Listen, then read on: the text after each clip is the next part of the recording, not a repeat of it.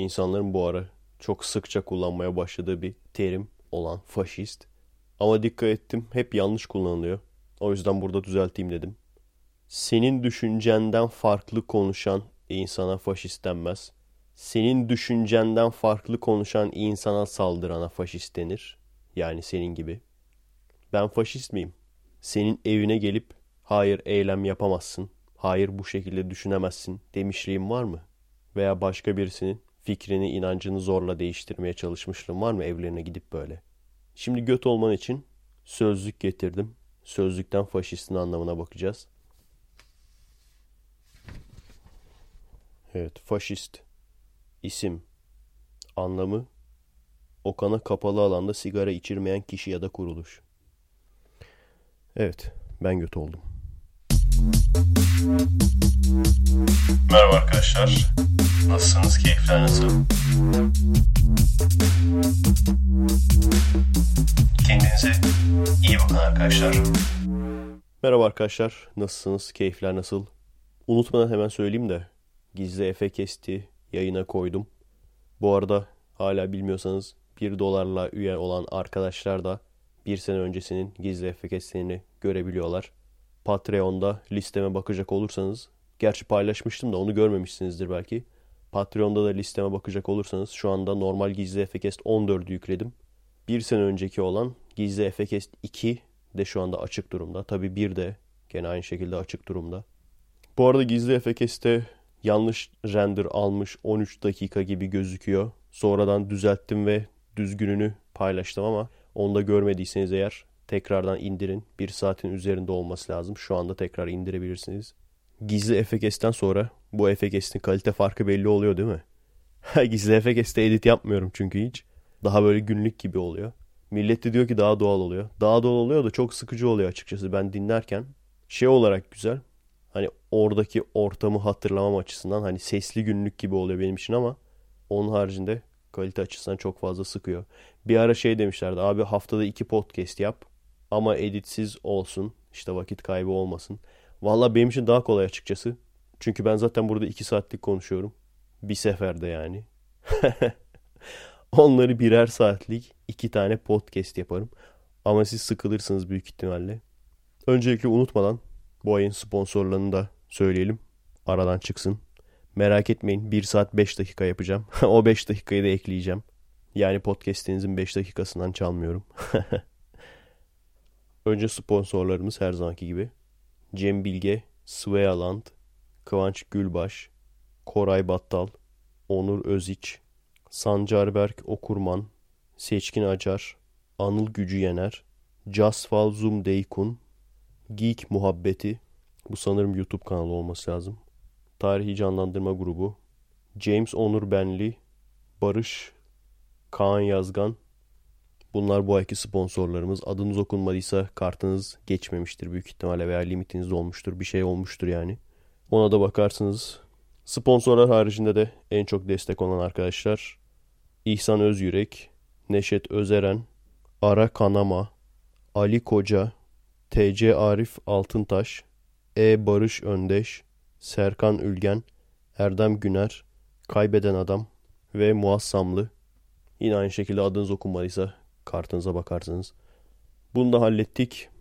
Bu hafta sonu canlı yayınımız vardı. Mesajlar geliyordur umarım. Bir 15-20 kişiydik çünkü. Herkese ulaşmıyor mu acaba mesajlar? Önceden falan da haber veriyorum. Her neyse.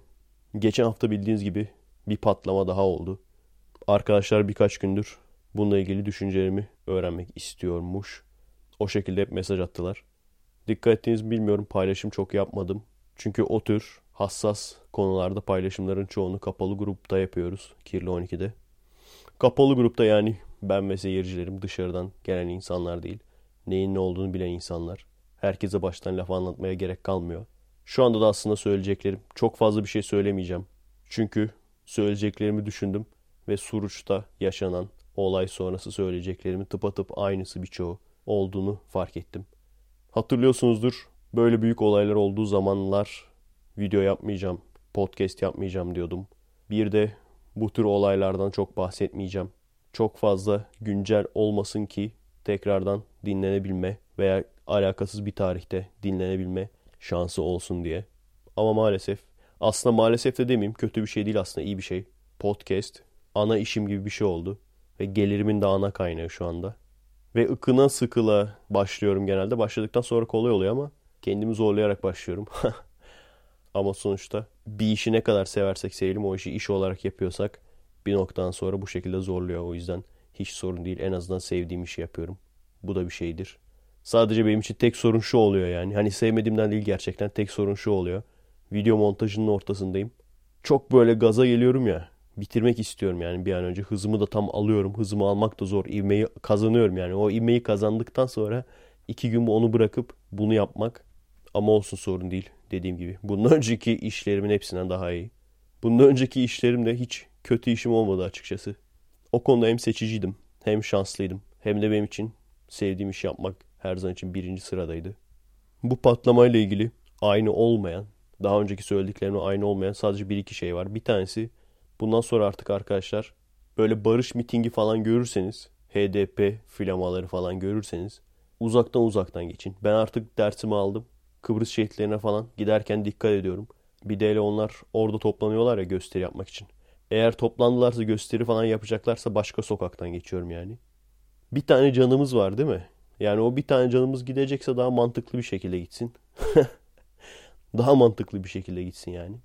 Ya oldu illaki gitmek istiyorsunuz. Gittiniz o zaman da bakacaksınız HDP'li milletvekillerine. Neredelerse hemen gidip yanlarına yapışacaksınız. Şimdilik oralar güvenli gözüküyor. Onların etrafı falan güvenli gözüküyor.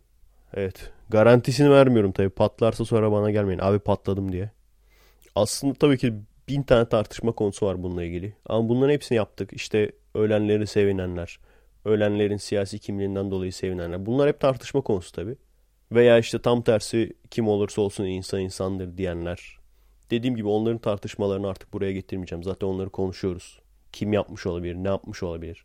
Tekrarlandığı zaman ki tekrarlanmaması için bizim yapabileceğimiz hiçbir şey yok. Gerçekçi olmamız gerekirse. Diyorlar ki niye lanetlemiyorsun? Kaç lanetten sonra bir daha olmayacak abi? Bunlar bir daha yaşanacak. Neden? Çünkü kimse önlem almıyor. Herkesin tuzu kuru. Mesela çok yakında şunu göreceksiniz. Bombaya inat, oyum HDP'ye.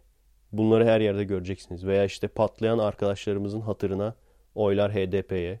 Bunları da göreceksiniz. Henüz ben görmedim ama siz tabii benden birkaç gün sonra dinliyor olacağınız için bu podcast'i belki siz görürsünüz. Yine gerçek olup olmadığı belli olmayan hesaplar çıkıp diyecek ki önceden HDP'li değildim. Ama bu bombadan sonra tepki olarak HDP'ye oy vereceğim. Haydi siz de HDP'ye oy verin. Bunları da göreceğiz. Herkes birbirini suçluyor. Devlet yaptı diyorlar. Öbürü de diyor ki siz kendi kendinize yaptınız. Bazısı diyor işit yaptı. Bazısı diyor DHKPC yaptı. Kimin yaptığı önemli değil. Önemli olan kimin bunu kullandığı. Bir taraf bu şekilde burada ölenleri kullanarak katil devlet, sana inat, HDP'ye oy vereceğiz. Öteki tarafta şehitleri kullanıp gene oy toplamaya çalışıyor o şekilde. Çok ilginç açık açık yapıyorlar. Diyorum ya bazen böyle biz abartmak için karikatürize ederdik bazı şeyleri. Olacak o kadar reis de gitti bak. Olacak o kadar reis Levent Kırcı abi.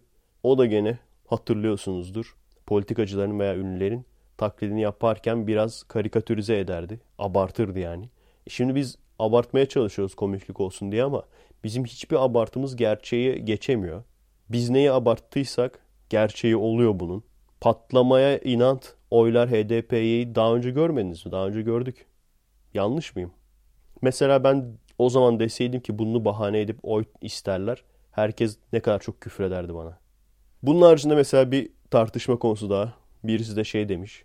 Ankara'daki bombacının heykelini dikelim desek siz neler hissedersiniz?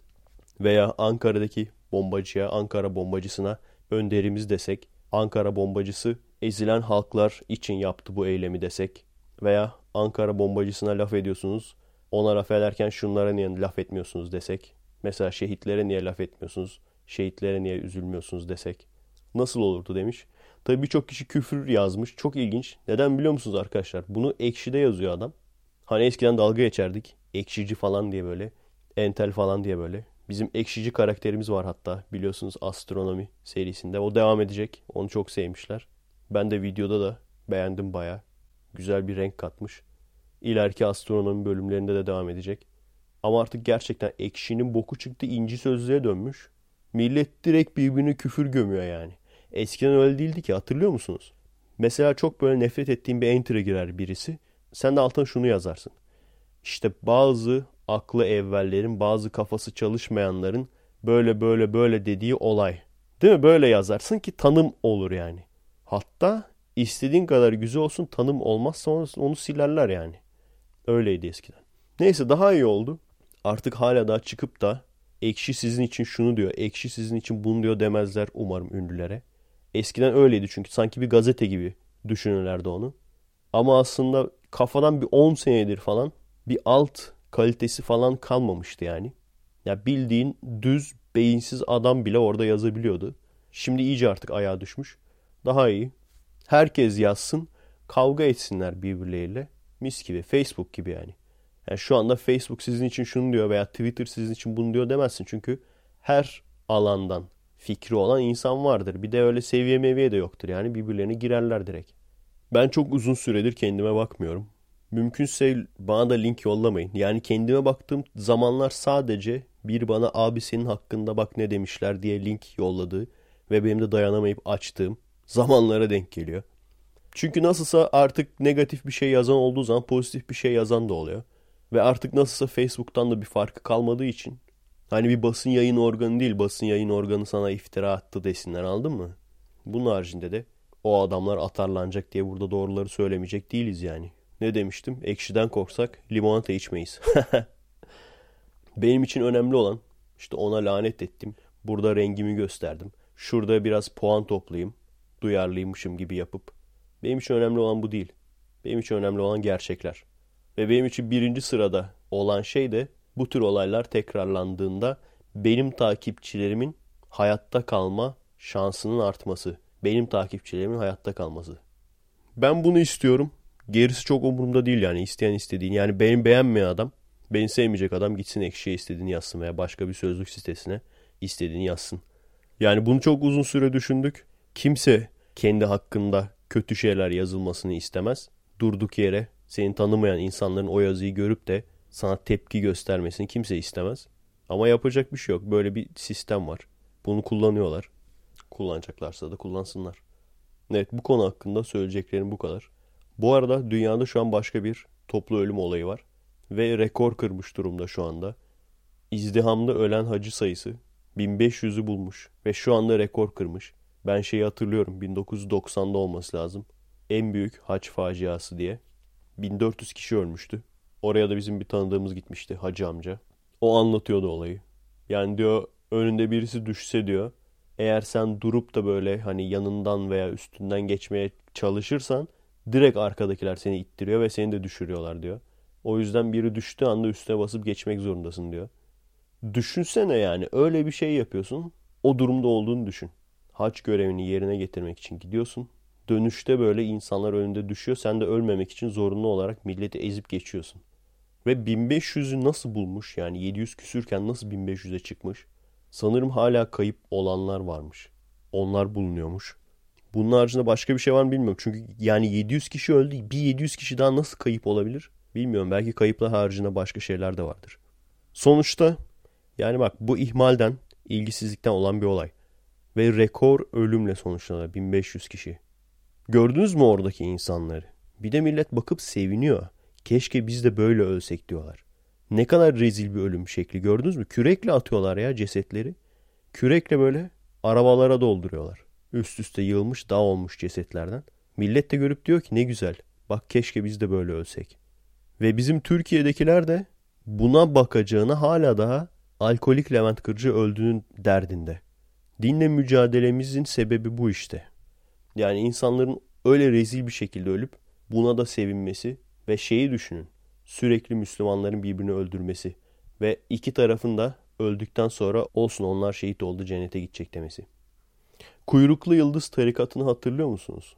Kuyruklu Yıldız geçeceği zaman herkes ölüp ruhları oraya yükseleceği için tam kuyruklu yıldız geçerken hep birlikte zehir içtiler ve intihar ettiler.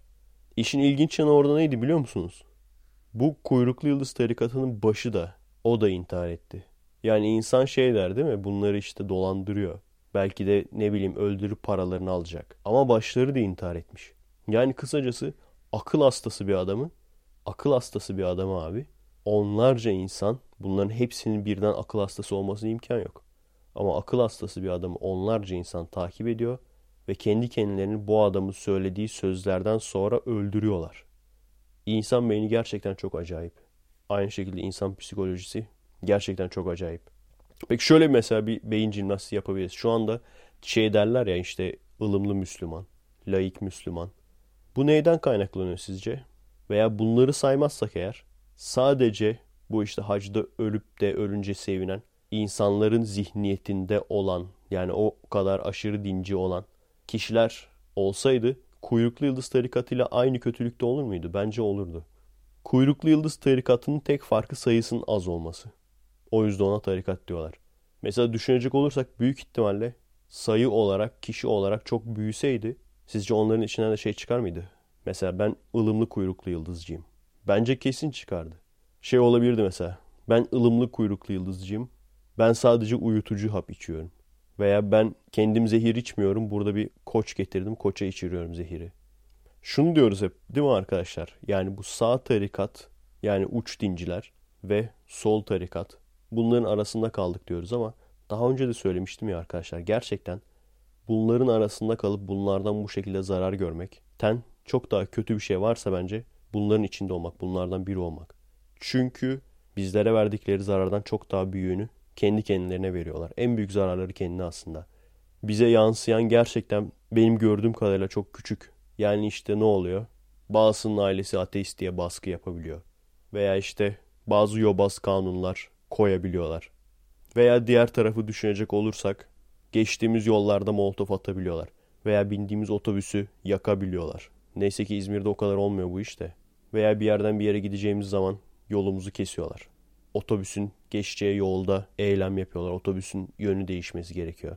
Bunlar küçük şeyler hep.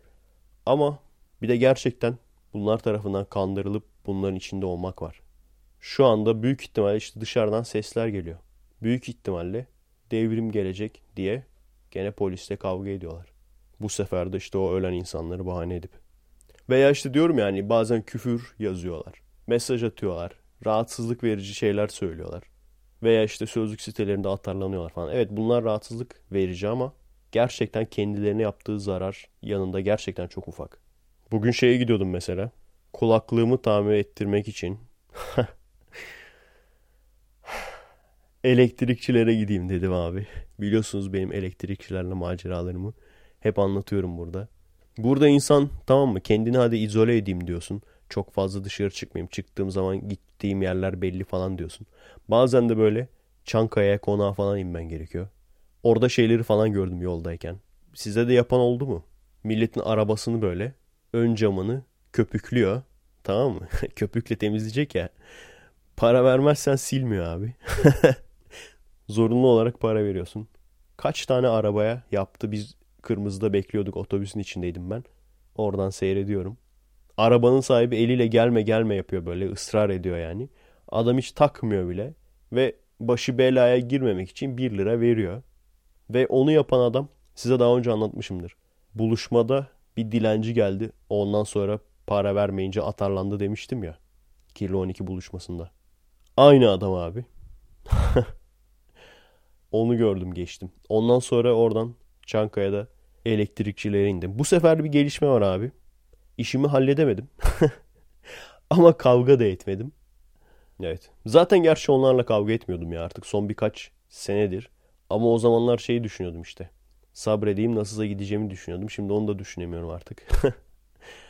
Umarım yavaş yavaş birikmez. Hani beni bu kendimi bilmediğim bir ülke de olsa yani şöyle dışarıya fırlattıran olay bunların hepsinin birikmesiydi. Hele ki havada ısınınca her şey çok daha çekilmez olacak diye tahmin ediyorum.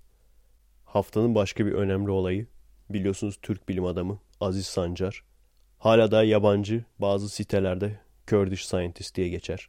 Şimdi bu ırkçılık değil mi abi? Neden biliyor musun? Adamın Türk bayrağının önünde fotoğrafları var. Adam ısrarla ben Türk'üm diyor. Etnik olarak veya genetik olarak Kürt olabilir. O önemli değil. Ama milliyetçilik neydi abi? Efendim faşistlik mi?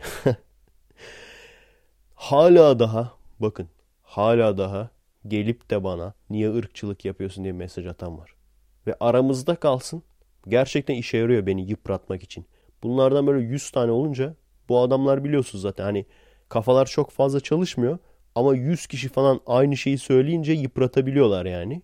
Sayı olarak benim o kadar çok değil. Ben biliyorsunuz arkadaş diktatörü bir adamım.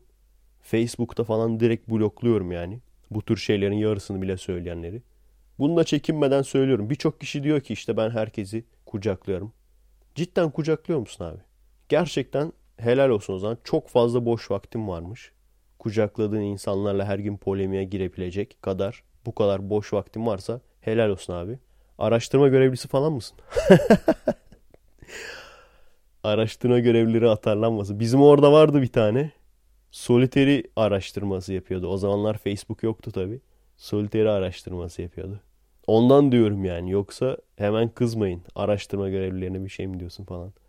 Zaten hala da osuruktan nem kapan seyircim var mıdır ya? Artık onları açtık diye tahmin ediyorum. İlk başlarda oluyordu. Sonra işte onlar geldi gitti falan temizlendi falan. Ayıklandı. Çok öyle olacağını sanmıyorum. Ama olsun gene de ben diyeyim. Ondan sonra ekşiye çıkmayalım gene. Araştırma görevlilerine hakaret eden Efe Aydan. şey falan diyor işte adam.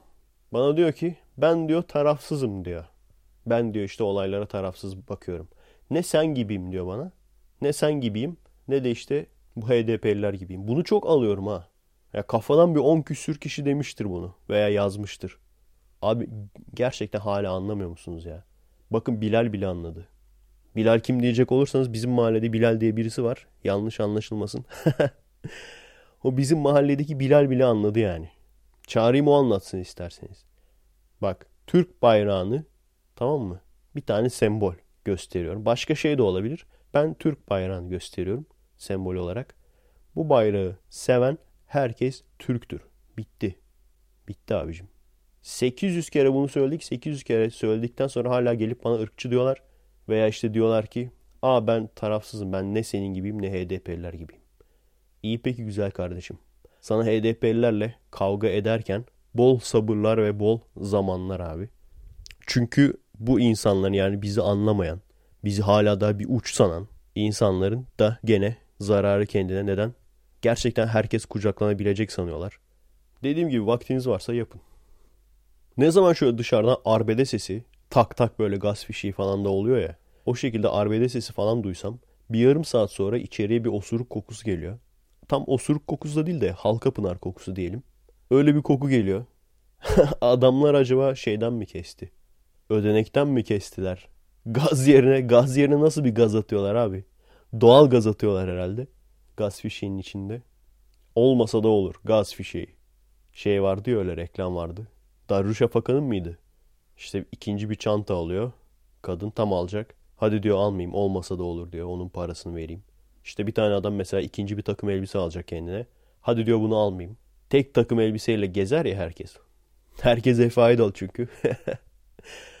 Amerika'ya gitmeden önce orada iş görüşmelerinde lazım olur diye bir takım elbise almıştım. İlk defa buraya geri getirdim. Burada giydim abi. Çekime o da. Her neyse bu tür böyle işte ikinci bir takım almayalım, ikinci bir çanta almayalım. Bunun parasını yardım kuruluşlarına verelim. Olmasa da olur. Bir de hashtag yapmışlar.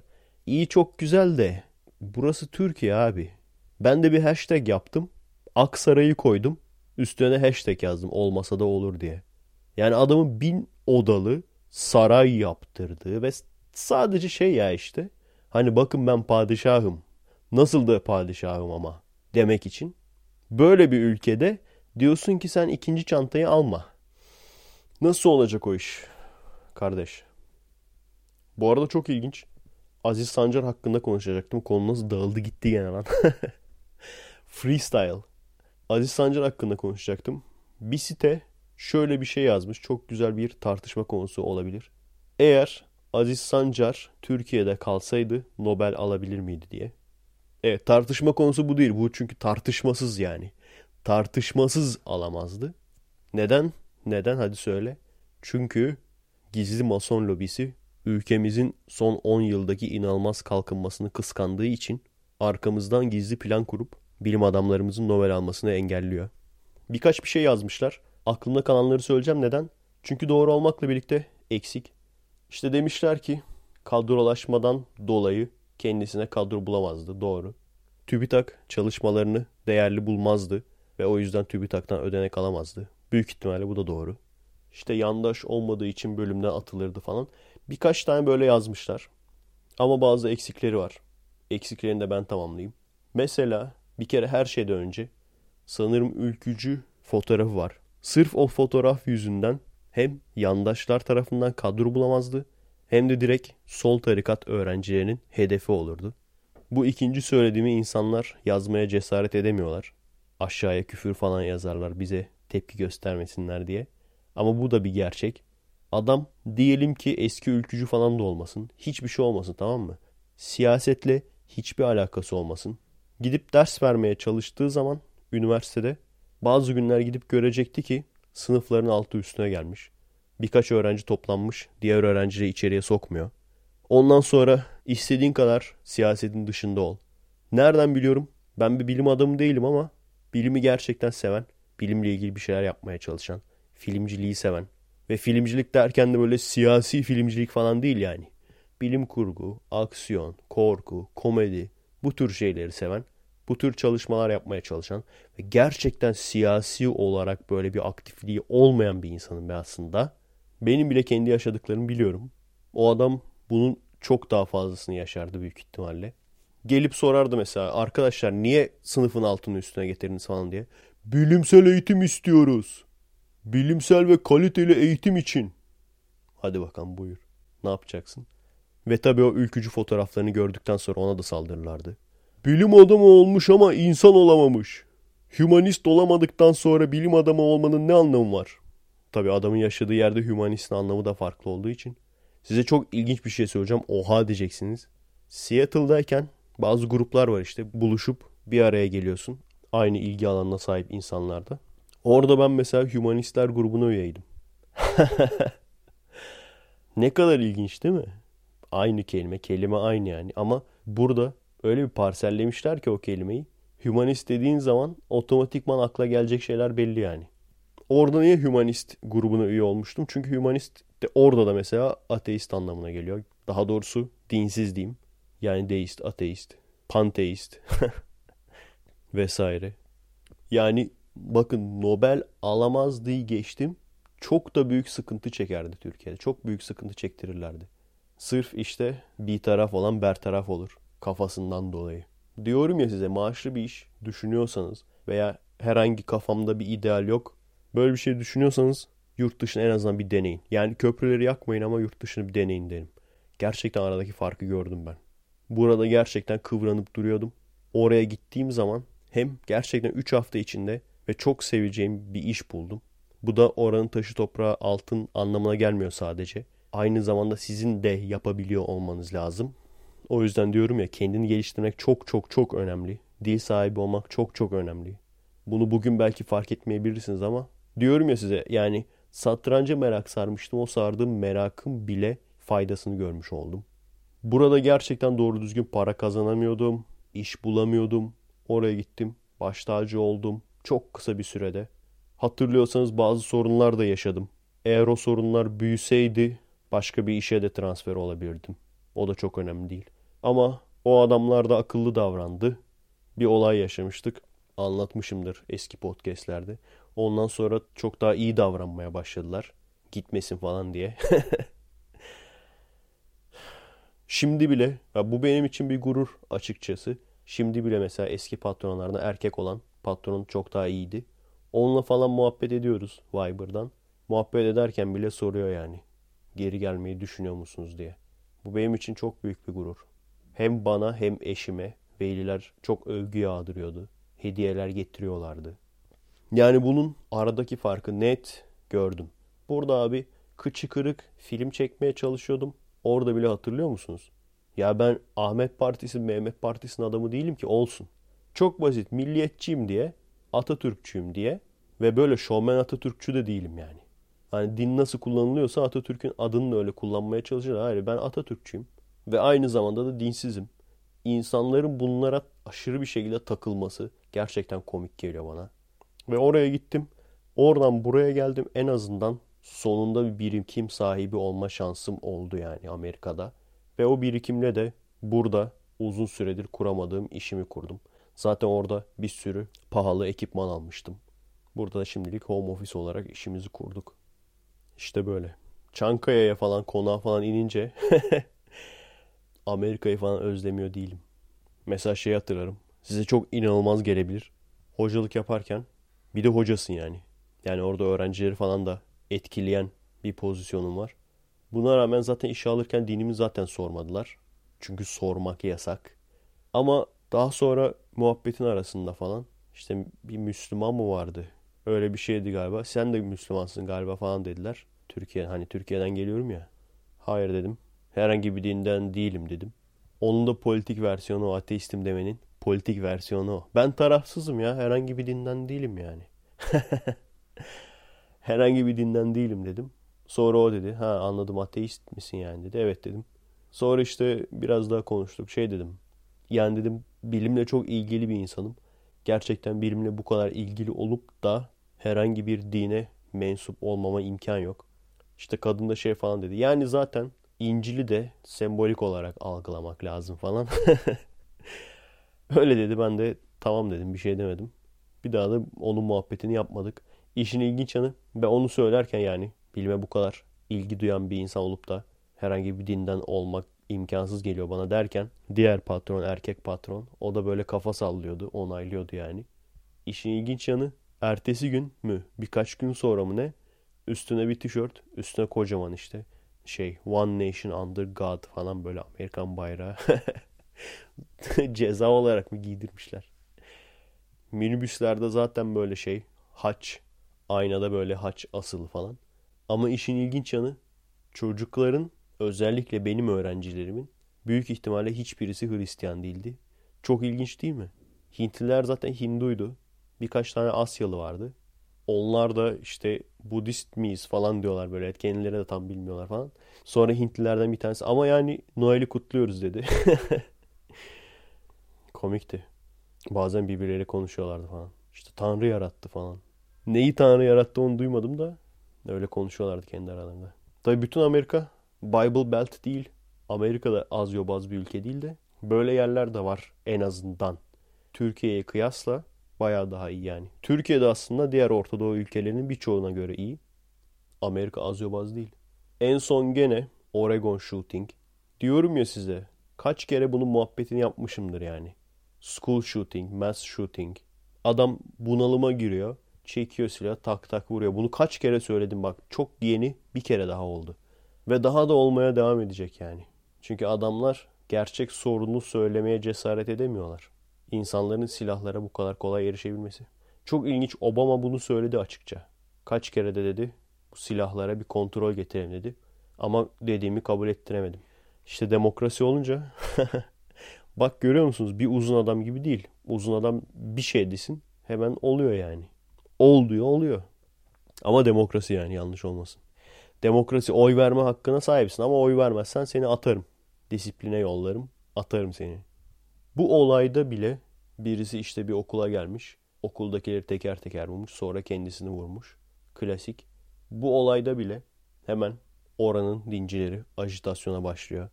Hristiyanlar saldırı altında. Hristiyanlar saldırı altında diyor lan. Çok ilginç. Bizim Türkiye'deki gibi.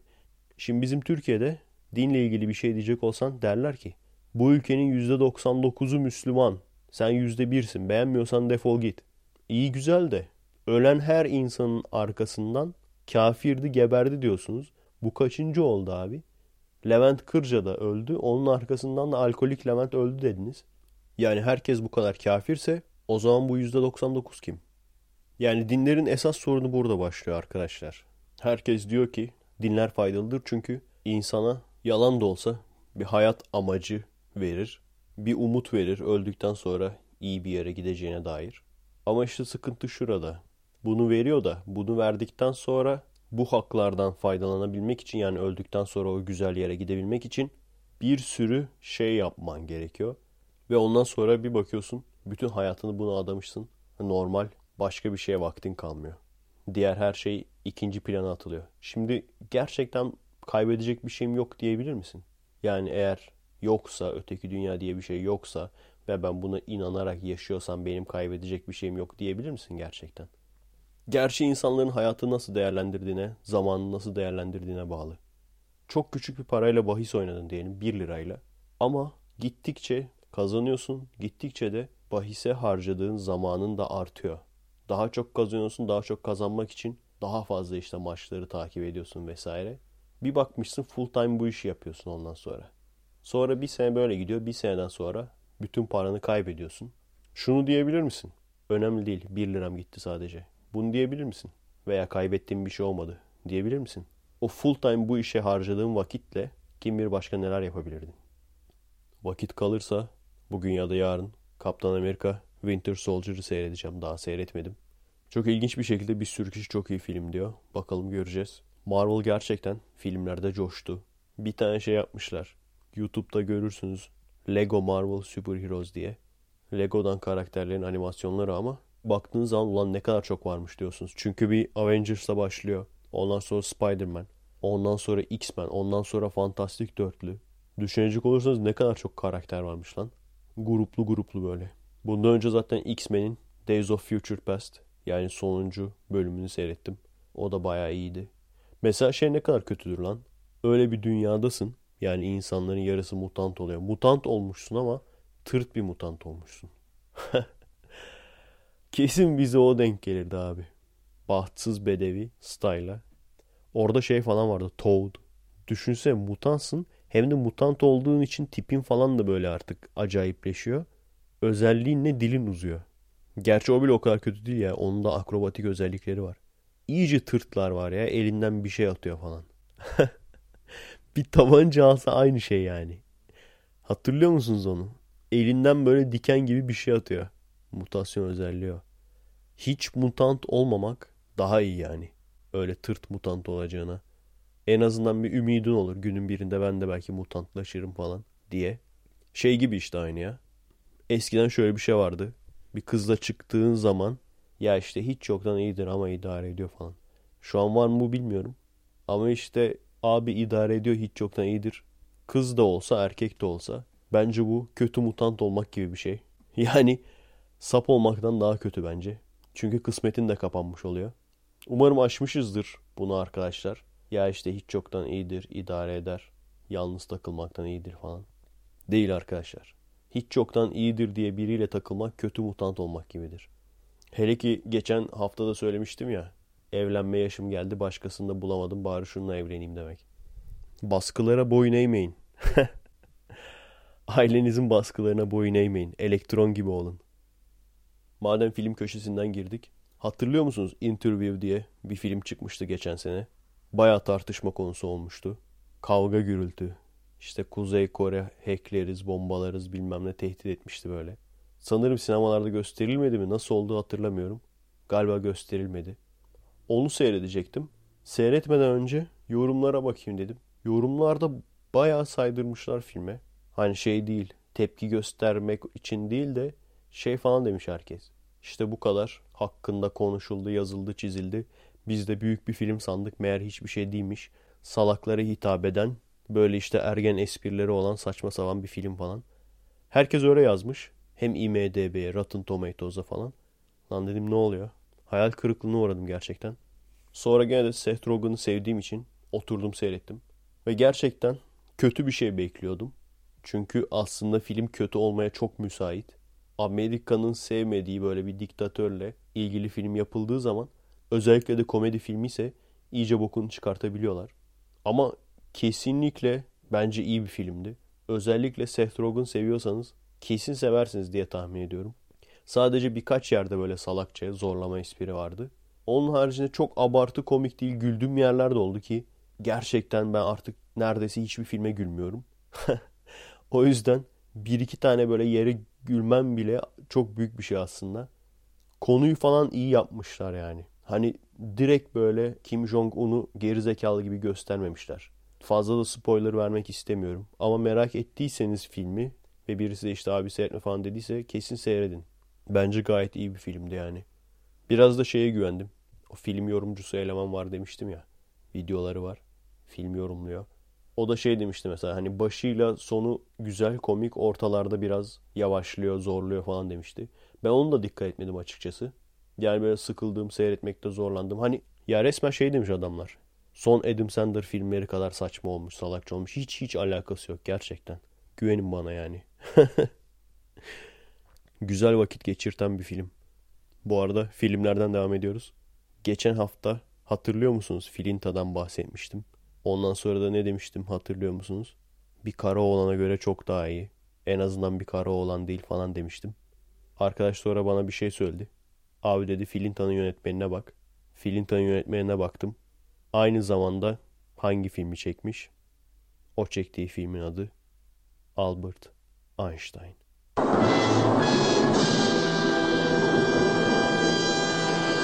Karaoğlan'ı da çekmiş lan aynı yönetmen. Aynı adam abi. Oha tesadüfe bak.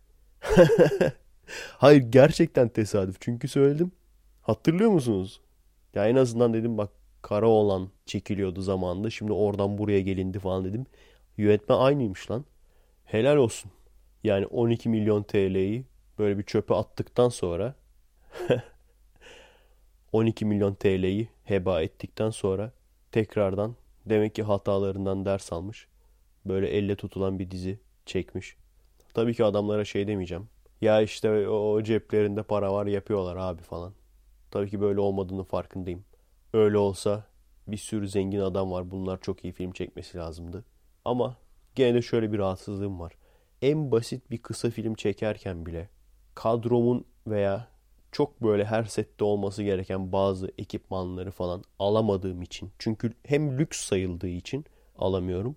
Hem de ağırlık yaptığı için o ekipmanı alırsan onu taşıyacak araç da ayarlaman lazım vesaire. Ondan sonra tabii diyelim ki dışarıda çekeceksin açık mekanda. O ekipmanın hepsini oraya kuracaksın falan. O zaman izin falan da alman lazım. Bir ton iş yani. Bu sebepten dolayı bazen işte görüyorsunuz yani yaşıyorsunuz. Onu yaşamak lazım. Diyorsun ki evet şu olsaydı çok daha adam gibi çekerdik ama yok. Bu yokluktan dolayı hala daha büyük ihtimalle de sonsuza kadar böyle gidecek bizim işimiz. Çok zengin olmadığımız sürece. Bunu görüyorsun. Ondan sonra eyvallah bu diziler. Şimdi Diriliş Ertuğrul falan. Bir arkadaş tavsiye etti dedi. O da Filinta gibi. Filinta gibi dedi yani. Filinta gibi dizi dedi. Onda da baktım gene aynı şekilde. Prodüksiyon uğraşılmış. Color grading uğraşılmış. Yalnız her zamanki gibi color grading'in boku çıkmış. Böyle şey adamlar gökyüzüne bakıyor mesela gökyüzü falan da yeşil olmuş. Yeşili o kadar basmışlar ki gökyüzü falan da yeşil olmuş.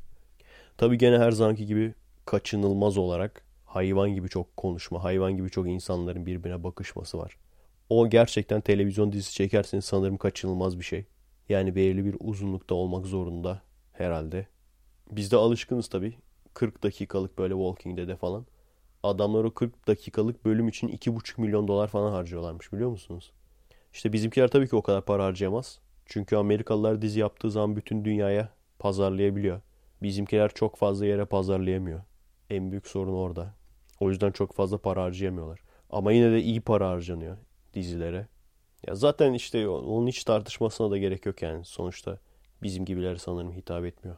Uzun uzun konuşma seyredip bundan sıkılmayacak. Genelde de aşırı klişe olan konuşmaları seyredip bundan da sıkılmayacak insanlara hitap ediyor zaten. O yüzden bunu muhabbetini yapmaya gerek yok. Ama beni üzen konu şu. Şimdi birkaç gün önce elektrik faturası geldi. Elektrik faturasına bakıyorsun. TRT payı 60 kuruş diyor. Şimdi o 60 kuruşu kaç milyon kişi var abi elektrik faturası ödeyen? İşte o 60 kuruşu o kadar milyonla çarpıyorum. Moralim bozuluyor. Niye oraya bir tane de Efe payı diye bir pay eklemiyorsunuz? Ekleyin abi. Ne olacak 25 kuruş? Koy. 25 kuruş Efe payı. Çarp ondan sonra onu işte kaç milyonla çarpacaksan. Bak ondan sonra nasıl kral diziler çekiyorum. olacak olacak arkadaşlar.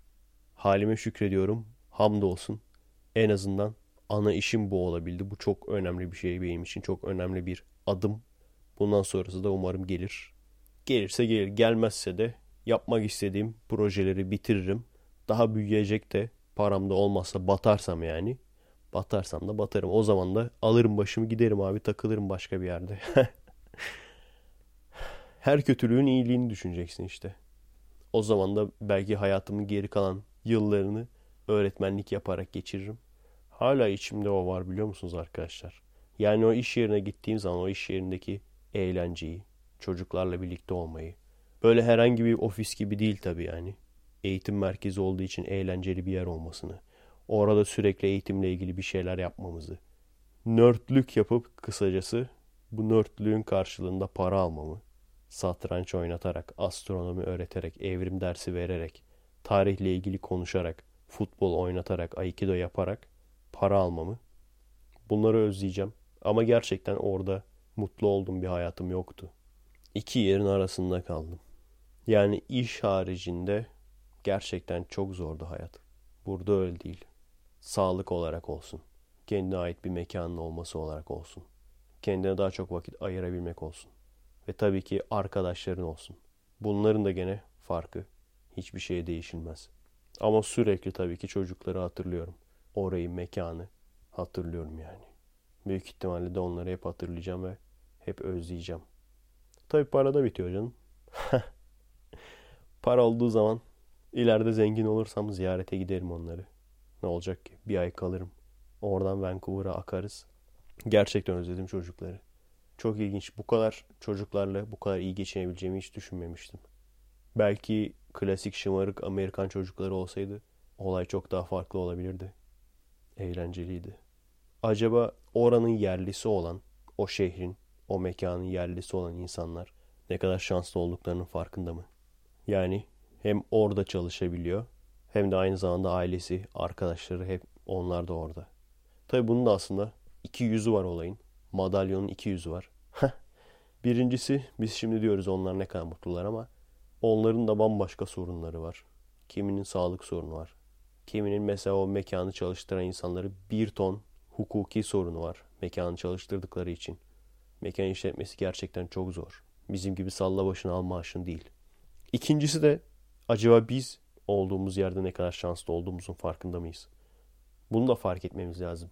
Hani hamdolsun deyin oturun demiyorum. Tabii ki herkes bulunduğu noktadan kendisini daha iyi bir yere getirmek ister. Daha iyi bir şeyler yapmak ister.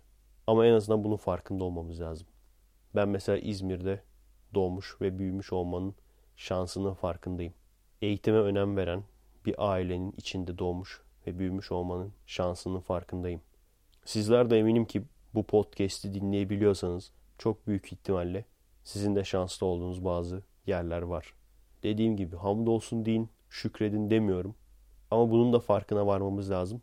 Bu da önemli bir şey. Size esas başka bir şey söyleyeceğim. Gerçekten Karaoğlan'ın yönetmeni Filintay'ı mı çekmiş diye bakmak için bir böyle filmlerle ilgili bir siteye girdim. Türk bir siteye girdim. Fox'ta yeni dizi başlıyor diyor. Dur adını da söyleyeyim de Google'dan bakın. Sen benimsin. Dizinin kapak fotoğrafı birebir John Green'in The Fault in Our Stars filmindeki kapakla aynı. Oldu mu şimdi abi? Sizi ispiyonlayacağım bak göreceksin abi. John Green'in Twitter'ı var bende. Abi diyeceğim Türkiye'de senin çakmanı yaptılar. Ama özellikle baktım konu falan aynı mı? Tabii ki konu aynı değil. Konu ne? Konu şu. Zengin erkek ondan sonra baskıcı bir ailenin kızı aşık oluyorlar. Aile bunlara karşı çıkıyor. Kız da... Aa, bu sefer şey değişmiş yalnız ha. Genelde tam tersi olurdu ya. Kız zengin olurdu. Ondan sonra ailesine ceza vermek için böyle biriyle çıkardı. Ben 18 yaşındayım tamam mı? Benim bedenim. Hamzullah Ettin'le birbirimizi seviyoruz. Hamzullah Ettin ciddi düşünüyor. Bana sahip olamazsınız. Hep zengin olduğumuz zaman ne yapacağız diyoruz ya. Siz de düşünüyorsunuz değil mi onu? Züğürdün hayali. Bir de şöyle güzel bir yanı var. Nasılsa zengin olmamız büyük ihtimalle imkansız ya. O yüzden hani ulaşamayacağım böyle bir hayal gibi onu düşünebilirsin yani. Çünkü ulaşabileceğin bir şey olsa o zaman bakıyorsun ulaştığın zaman lan bir bokta değilmiş aslında diyorsun. Değil mi? O, olay aslında onun ulaşılmazlığında yani. O yüzden sürekli zengin olma hayali kurarız. Gene canlı yayında Orada da işte şeyi konuşuyorduk. Abi 1 milyon verseler ne yaparsın? Biz de az 1 milyoncu değiliz ha. İşte mesela bazı arkadaşlar şey diyordu. O parayla ufak bir yerde ya ufak bir şehirde ya da ufak bir ülkede ekonominin yani kötü olduğu bir ülkede hayatın boyunca kral gibi yaşarsın. Kocaman bir ev falan yaptırırsın kendine. Alın bu da size bir tartışma konusu. Neden? Ben tam tersini düşünüyorum. Yani ekonomisi kötü bir yerde yani senin elindeki paranın çok daha değerli olacağı bir yerde çok kral gibi yaşamak yerine tam tersi hep Vancouver diyoruz da çok fazla şehir görmediğim için yani. İlla ki Vancouver olmak zorunda değil ama Vancouver bu konuda güzel bir örnek. Yani eli yüzü düzgün olması ve pahalı olması açısından ikisi de var yani. Böyle bir yerde iyi kötü bir apartman dairesinde çok aşırı küçük değil 3 artı 1 bir apartman dairesinde kalıp ondan sonra ortalama bir iş sahibi olup o şekilde öyle bir şehirde yaşamayı ben tercih ederim. Neden? Çünkü birçok şeyi gerçekten parayla da elde edemiyorsunuz. Şimdi düşünüyorum burada internet kesilip duruyor. Şimdi ben zengin olsam kesilmeyen internet sahibi olabilir miyim şu anda Türkiye'de? Bilmiyorum en üst noktası nasıl yani? Var mı öyle bir şey? Mesela şu kadar para veriyorsun kesilmiyor internetin. hani hızı büyük ihtimalle tatmin eder pahalı internetlerin beni de. Ama bir de kesilmiyor falan. Bir de bunu iyice tırt bir ülkeye gittiğini düşün. Veya Türkiye'de iyice tırt bir şehre gittiğini düşün. Orada bulma şansın olacak mı? Çok kral bir internet mesela. Veya sular kesildiği zaman kesilecek yani. Sen istediğin kadar zengin ol. Elektrik kesildiği zaman kesilecek. Sen istediğin kadar zengin ol. Bir yerden bir yere gitmen gerekirken gene arabanın üstüne 1 liracılar atlayacak. Ve mesela demiştim ya kusursuz şehir veya kusursuz ülke yoktur herhalde. Her birinin kusurları vardır. Büyük ihtimalle vardır. Ama kendini böyle organize bir şekilde arabanın üstüne atan bir insan topluluğu veya araba hayranısın diye. Ben mesela hani çok araba manyağı değilim ama bir noktada illaki araba kullanman gerekiyor. Hani zengin adam olup otobüsle mi gideceksin? Hani ulaşım ne kadar iyi olursa olsun mutlaka araba kullanman gerekiyor. E trafik manyaksa sen istediğin kadar zengin ol. Daha bak İstanbul trafiğine gelmedik. İzmir trafiğindeyiz daha. Trafik manyaksa sen istediğin kadar zengin ol. Ne yapacaksın abi? Uçacak mısın arabayla? Anlatabiliyor muyum? O yüzden son model arabayla trafikte manyak insanların olduğu, park yerinde arabanın çizileceği, yolların dar, araçların sıkış tepiş olduğu bir şehirde yaşayacağına son model olmasın abi. Gene de el yüz düzgün, konforlu bir sürü arabalar var. Çok aşırı pahalı olmayan yani. Öyle bir araba sahibi olup ama yolların mesela Amerika'da müthiş diyorlar. Vancouver'da da iyiydi. Trafikteki insanların manyak olmadığı, çok net bir fark yani o çok net. Trafikteki insan. Bakın çok acayip bir şey söyleyeceğim size. Oha diyeceksiniz. Söylemedim sanırım bunu. Mesela gece diyelim yollar boş. Uzaktan bir araba görüyorsun. Araba ışığı görüyorsun. Normal hızda geçiyor abi. Yollar bomboş olmasına rağmen akşam geç saat olmasına rağmen normal geçiyor abi araba. Ona hala alışamamıştım. Çünkü abi bizde nasıldır? Boş yolda böyle gece geç saatte uzaktan bir ışık gördüm o araba 500 ile geliyor o araba ışık hızıyla geliyor. Sen o ışığı gördüğün anda aslında o araba geçmiş bile. Işığı arkadan geliyor. Arabanın ışığı arkadan geliyor. Çünkü abi yani boş yol kaptır git abi. Ne olacak ki? Önüne bir şey atlayacak değil ya. Yaya falan geçecek değil ya. Bas abi 300 bin kilometre bölü saniyeye. Işık hızıyla gidelim ne olacak ki? Eve gitmeden önce dünyayı 12 kere turlarız. Ve tabii ki bu adam zenginmiş deyip sürekli senden para istenmeyeceği ve bu adamlardan korunmak için evini müthiş güvenlikle donatman gerekmeyeceği. Çünkü 1 milyon TL'ye pahalı bir şehirde zengin bile sayılmıyorsun açıkçası.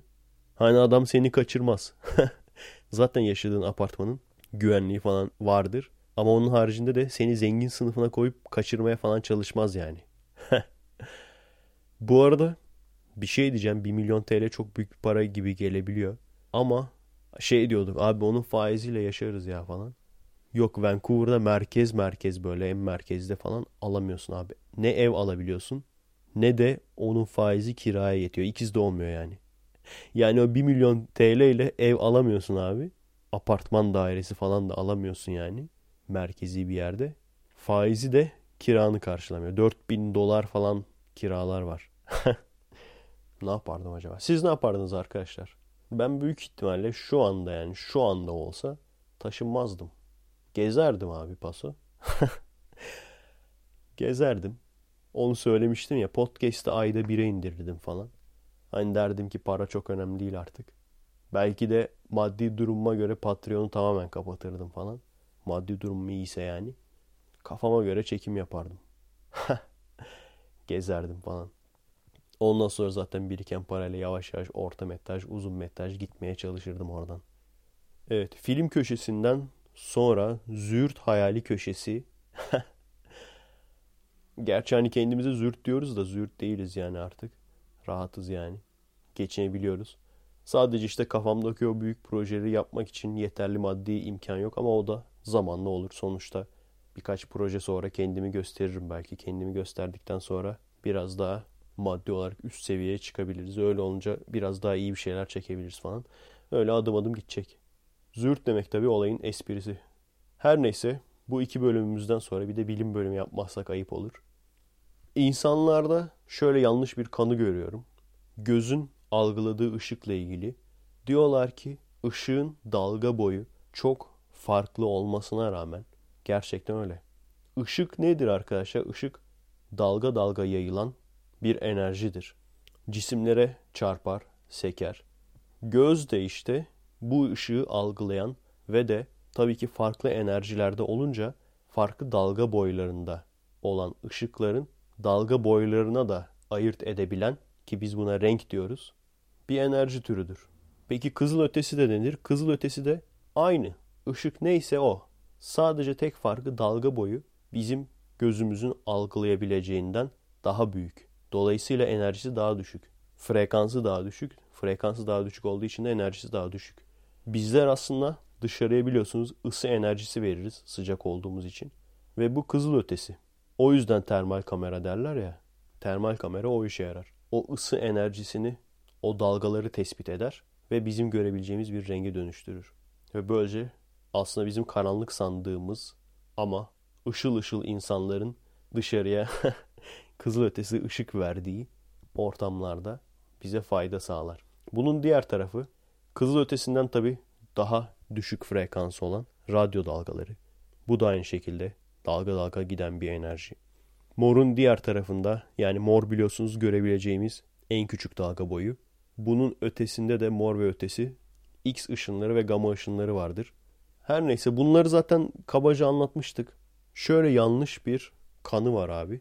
Aslında yanlış mı yoksa gerçekten kasıtlı olarak mı yapıyorlar bunu? Diyorlar ki görünür ışık aralığı bu kadar küçük olmasına rağmen nasıl oluyor da bizim gözlerimiz tam bunu algılayabilecek şekilde ayarlanmış oluyor. Bu da mı tesadüf? Bunu gördünüz mü hiç? Ben bunu çok görüyorum bu aralar. Çok saçma bir şey bu. Çünkü güneşin verdiği ışık en çok görünür ışık bölgesinde ve bizim gözümüz niye evrimleşti? Bu cisimlerden çarpıp seken, dalga dalga yayılan enerjileri tespit edebilmek ve orada ne var, ne renk bunları anlayabilmek için. Gözümüzün zaten evrimleşme sebebi bu.